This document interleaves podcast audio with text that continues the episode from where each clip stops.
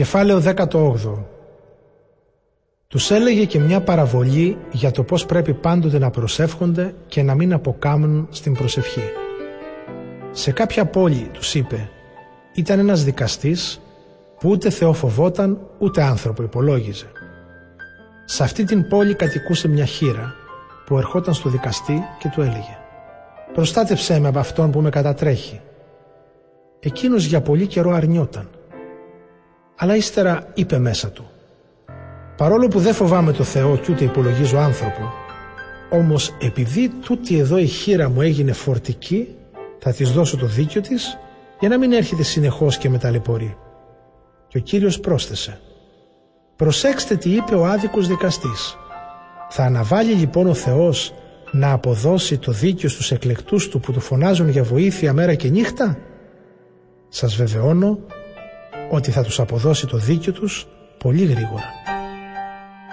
Όταν όμως έρθει ο Υιός του ανθρώπου θα βρει τάχα πιστούς ανθρώπους στη γη. Σε μερικούς που ήταν σίγουροι για την ευσέβειά τους και περιφρονούσαν τους άλλους, είπε την παρακάτω παραβολή. Δύο άνθρωποι ανέβηκαν στο ναό για να προσευχηθούν. Ο ένας ήταν Φαρισαίος και ο άλλος Τελώνης. Ο Φαρισαίος στάθηκε επιδεικτικά και έκανε την εξής προσευχή σχετικά με τον εαυτό του. «Θεέ μου σε ευχαριστώ που εγώ δεν είμαι σαν τους άλλους ανθρώπους άρπαγας, άδικος, μιχός ή και σαν αυτόν εδώ τον τελώνει. Εγώ νηστεύω δύο φορές την εβδομάδα και δίνω στο ναό το δέκατο από όλα τα εισοδήματά μου. Ο τελώνης αντίθετα στεκόταν πολύ πίσω και δεν τολμούσε ούτε τα μάτια του να σηκώσει στον ουρανό. Χτυπούσε το στήθος του και έλεγε «Θεέ μου, σπλαχνίσου με τον αμαρτωλό». Σας βεβαιώνω πως αυτός έφυγε για το σπίτι του αθώος και συμφιλιωμένος με το Θεό, ενώ ο άλλος όχι. Γιατί όποιος υψώνει τον εαυτό του θα ταπεινωθεί και όποιος τον ταπεινώνει θα υψωθεί.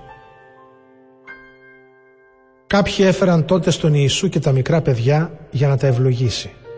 Όταν τα είδαν οι μαθητές τους μάλωσαν. Ο Ιησούς όμως τα κάλεσε κοντά του και είπε «Αφήστε τα παιδιά να έρθουν σε μένα και μην τα εμποδίζετε, γιατί η Βασιλεία του Θεού ανήκει σε ανθρώπους που είναι σαν κι αυτά.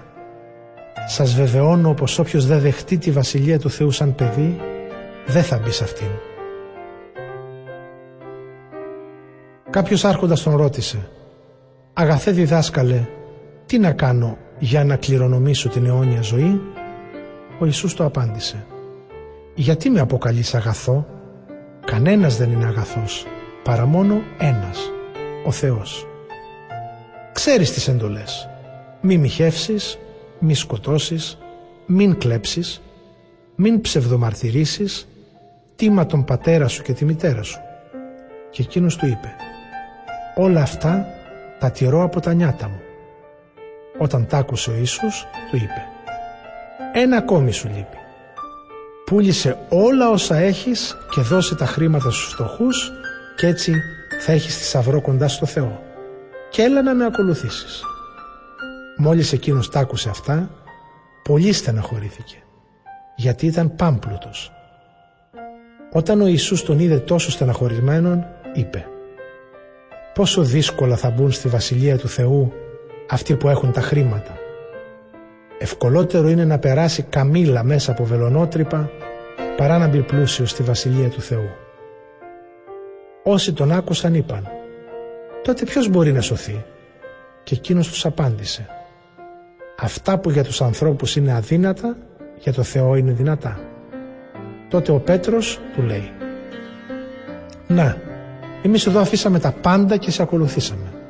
Και ο Ιησούς του είπε «Σας βεβαιώνω πως όποιος άφησε σπίτι ή γονείς ή αδέρφια ή γυναίκα ή παιδιά για χάρη της Βασιλείας του Θεού θα κερδίσει πολύ περισσότερα τώρα στα χρόνια που ζούμε και στο μελλοντικό κόσμο την αιώνια ζωή. Ο Ιησούς πήρε κοντά του τους δώδεκα μαθητές και τους είπε ακούστε. Τώρα που ανεβαίνουμε στην Ιερουσαλήμ, όλα όσα έγραψαν οι προφήτες για τον Υιό του ανθρώπου θα εκπληρωθούν. Δηλαδή, θα παραδοθείς στους εθνικούς, θα τον περιγελάσουν, θα τον βρίσουν και θα τον φτύσουν. Ύστερα θα τον μαστιγώσουν και θα τον σκοτώσουν. Αλλά την τρίτη μέρα αυτός θα αναστηθεί. Εκείνοι όμως τίποτε από αυτά δεν κατάλαβαν. Αυτά τα λόγια τους ήταν ενηγματικά και δεν τα εννοούσαν. Καθώς ο Ιησούς πλησίαζε στην Ιεριχώ, ένας τυφλός καθόταν στην άκρη του δρόμου και ζητιάνευε. Όταν άκουσε το πλήθος που περνούσε, ρώτησε να μάθει τι συνέβαινε. Του είπαν ότι περνάει ο Ιησούς ο Ναζωραίος. Τότε εκείνος άρχισε να φωνάζει δυνατά «Ιησού, Ιέ του Δαβίδ, σπλαχνίσουμε!»